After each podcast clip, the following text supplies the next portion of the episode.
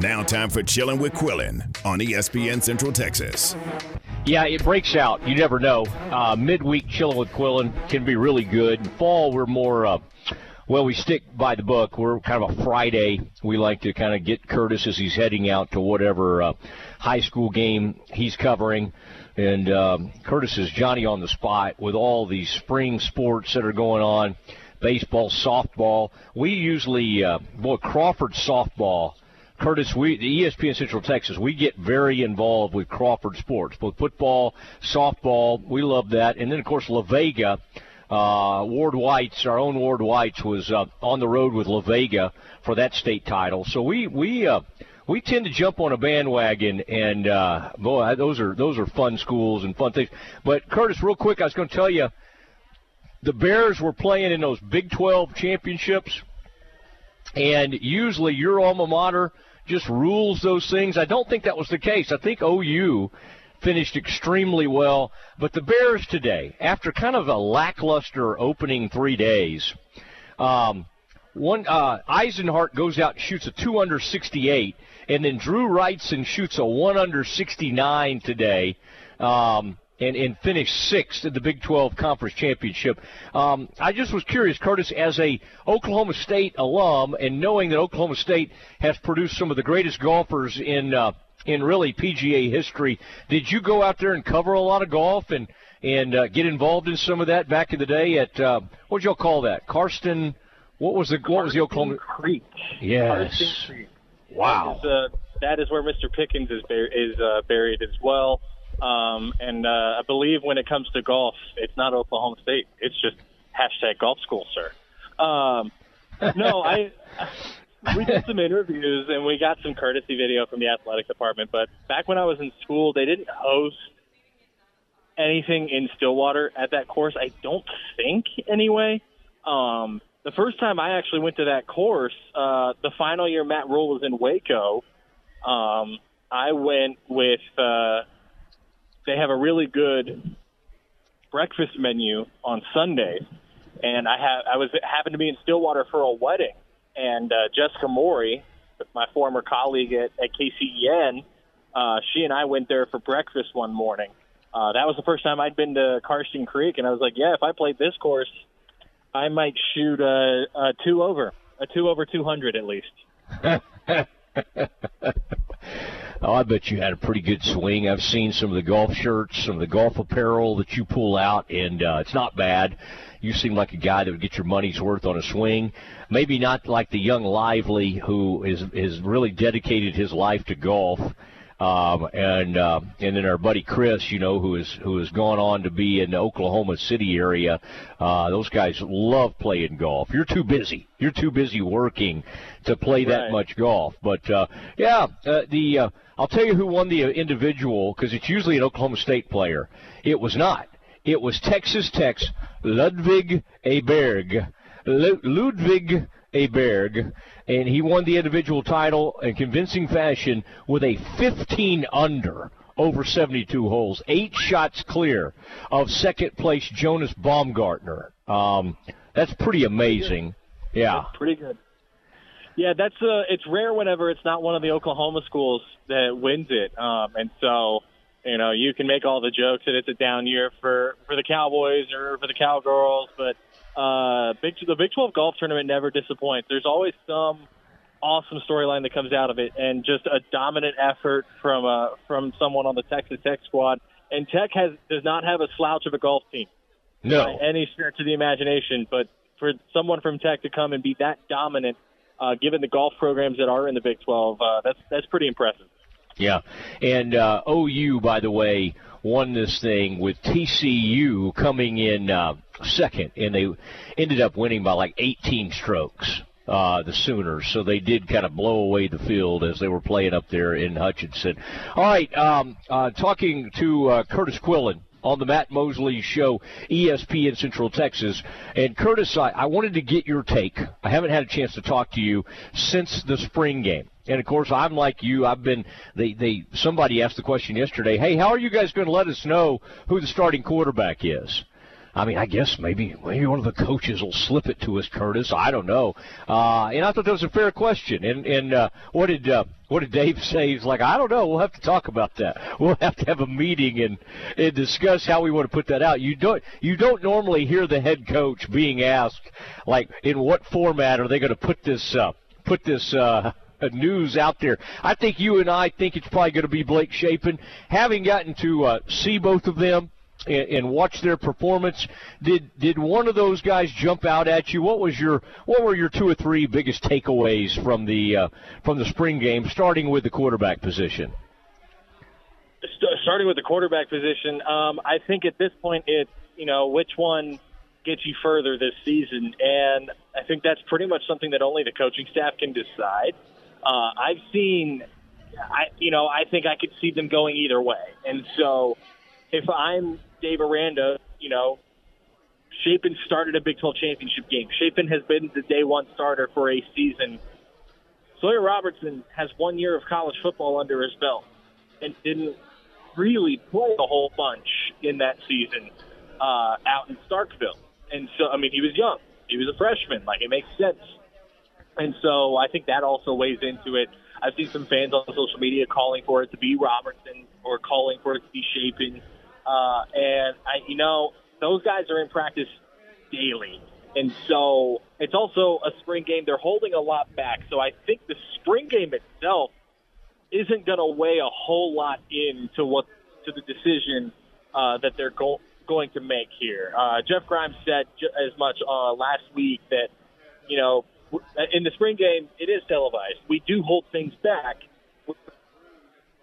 more of a okay, we're going to use the full playbook uh, here to kind of see what we can do. And so, don't I don't I don't put a whole lot of stock into the spring game on the uh, quarterback race specifically, but you know I think Sawyer Robertson has a great command of the ball, um, and I think that the two of them feed off of each other fairly well. Um, and then I think that you know Shapen comes in with the experience factor, and every single coach on the offensive side of the football that we spoke to during spring ball was impressed with Shapen and his development. And so, how much of that is just you know sticking to the party line? How much of it is is them being honest? I think the truth is somewhere yeah. in the middle there. Um, that that said, also like you also have to consider the state of college football right now. What is going to wind up hurting you more in the long run? If you name Robertson the starter now, you risk losing Shapen to the portal now.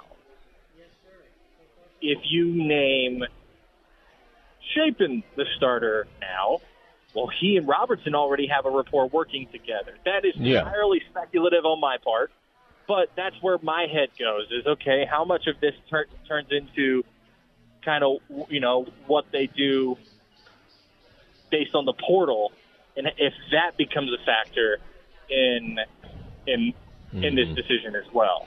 Um, the other takeaways, my goodness, Richard Reese, the man must live in the weight room. That was he's huge. I mean, he was a bowling ball as a true freshman, and he looked like a bit, you know, a little bit bigger than you'd expect most true freshmen to be.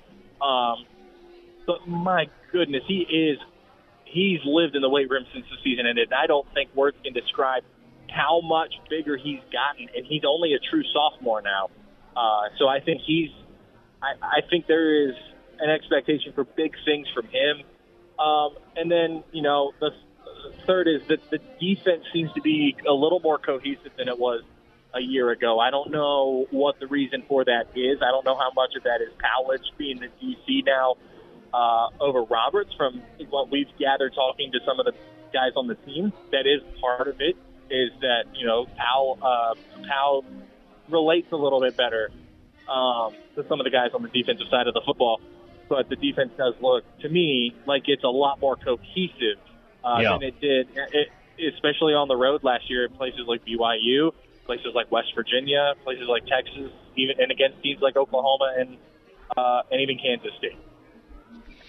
Yeah, I I thought that was pretty interesting that what we've been hearing about Mike Smith, the uh, transfer from Liberty, we've heard a lot about Ketron Jackson, and Mike Smith was number 40 out there. I mean, these these transfer portal guys are not coming in here hat in hand like, hey, just tell us where we can fit in they're they're like, hey, we might be the best player on on you know every like. I'm not convinced that the kid from UNT couldn't uh, emerge as the next Ben Sims, um, in the right. sense that uh, you know, as a again, I love Dabney. Don't get me wrong. I like the way he's built. I've I've liked him for the last three years. But I'm talking about like a Dalton Schultz type. What the Cowboys had in him was they needed a possession type tight end, and it's not just because he has the same number. It's just because like the other day, what were the quarterbacks going when it's kind of like, okay, I'm in a little trouble here. They were looking for that tight end, and that Jake Roberts catches my attention. The other thing was Kurtis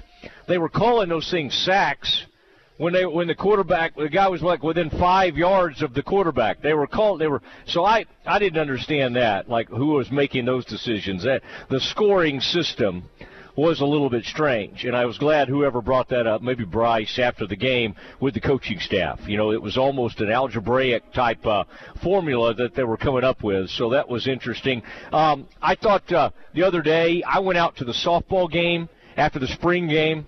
Great crowd. You've called some softball games this year. Obviously, the program has taken a major step forward, but it was a reminder of the greatness of OU. Not only just the program, like their coach, and just the DNA. I mean, like I thought earlier in the week when one of our players, one of Baylor's players, I think it was Anna Watson, said something about OU, I thought, oh, don't do that do not. That's not that's not good. And they came in and did what you think OU would do. Now, the the third game was very close, and the second game was really close until you know it was a rough play. It was a really the, the left fielder tried to make a really nice play, and the ball just got away from her. And then obviously the home run came, and that game got away from them in a hurry there in about the fifth or sixth inning. Um, but but I, I think Kurtis, I, I I think getting swept by OU is not like the Rangers getting swept by the by by the Reds. It's um, right. it's not anything you gotta you. I mean, you're, you you hate it, but at the same time, you you can't look back. You got to kind of move forward when you get beat by a juggernaut like that. And, and you got to remember, this is an OU team that our good friend John Morris pointed out has not lost a conference series in 12 years. So keep that in mind whenever you evaluate last weekend. 13 nothing. You go the distance in all three games. Yeah, it's frustrating uh, you know, OU flirted with the run rule in, in, in game one, but you know, thirteen nothing was the the cumulative. Or what do they call it in soccer? The aggregate score for the weekend. Um, that said, after the series, so Monday, I, I even ran this in my in my sportscast. That like before you get upset, like oh, a great season, and we get swept by OU, we get swept by Oklahoma State. Baylor is still number 20 in the RPI after the OU series. So, eh, you know, Monday evening, Baylor's number 20 in the RPI. What does that mean? It means they're still in the hunt to host a regional. Now, they need some help because their two remaining series uh, at Iowa State this weekend, and then they're hosting, uh, or then they have that Texas series. Texas is the only one of those two teams that is above them in the RPI. So they need some stuff to happen. Yeah. They're going to be a two seed in a regional. Um, but I mean, given that this this team was Team 65 last year, and that uh, and only 64 get in, and right now you're 20th in the RPI. You're you know locked into the NCAA tournament, and you're flirting with hosting a regional. It's a pretty sweet turnaround if you're Glenn Moore and company. Uh, no matter how frustrating those those series against the two Oklahoma schools are for you this season. And you have every right, if you're a Baylor fan and you see what this team has done all year, you have every right to be frustrated by those two series. But at the end of the day, the committee is going to look at a resume. And the resume includes those two series sweeps to the Oklahomas, but it also includes the win over Oklahoma in the Getterman Classic. And it includes uh, all of the tournament play. And it includes some really good wins, series wins over teams that are also looking uh, to, to make it into the NCAA tournament. I think if Baylor can sweep this weekend, it can even move up in the RPI a little bit, take advantage of someone maybe losing. Yeah, I. That's interesting to look at it that way. And um, and by the way, you talked about Coach Pallage earlier. I noticed he was out talking to the Bumblebees today. Coach Mullins in Academy they were hosting him just a couple of hours ago. Saw a picture out there as the Baylor coaching staff makes its way across the state of Texas, and uh, that's what you got to do this time of year. You got to you got to strengthen and uh, and maintain those ties to the uh, the high school football coaches across the state. I imagine they'll even go say hello to the new university coach who came over from Midway. And uh, anyway, all right, Kurtis, I really wish you could hear this jazz ensemble out here. Uh, and by ensemble, there's a there's somebody on the guitar, and then there's a uh, there's a uh, uh, somebody on the sax. So it is a uh, it is a really it is a really nice little atmosphere here. The only uh, jazz ensemble I want to hear, Mosley, is the one with you on trumpet. For some reason, they're encouraging all of us right now to leave the premises. So we'll get to we'll get to the bottom of it. I hope everything's okay. I'm seeing them. I don't know. Hopefully we don't have something coming in here weather-wise or whatever. But uh, all right, we'll get word to everybody on that front. But uh, Kurtis, appreciate you. Always great visiting with you, and uh, we will uh, we'll talk to you soon. Chilling with Quillin. Appreciate you, man. Thank you, Matt. We'll talk to you later.